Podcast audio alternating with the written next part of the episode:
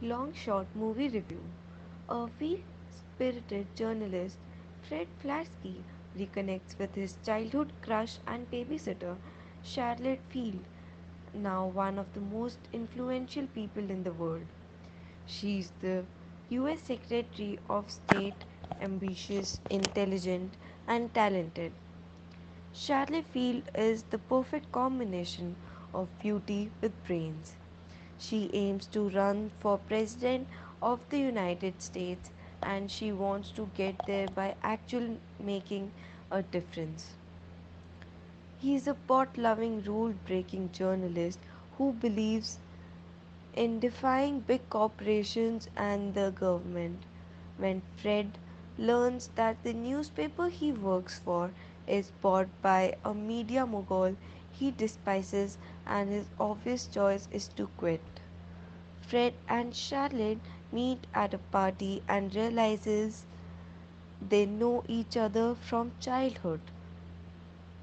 Despite having in common, Charlotte instinctively decides to hire Fred as a new speechwriter. During their time together, they discover their feelings for each other. The notion of Seth Rogen and Charlize Theron as an odd couple is as unusual as it gets and yet it works.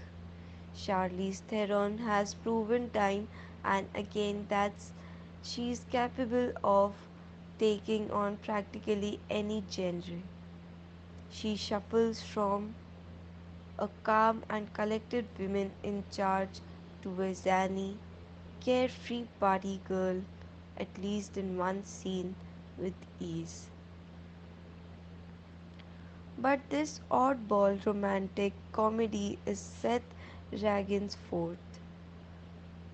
He knows exactly how to ramp his socially awkward, unfiltered, inappropriate loudmouth gimmick up a notch and then brings it down to sensitive man child levels.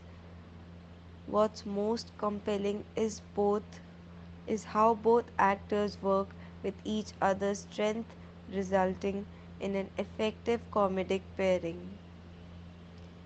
They are helped by a stellar support cast with the likes of Andy Alexander and Bob in small but essential roles.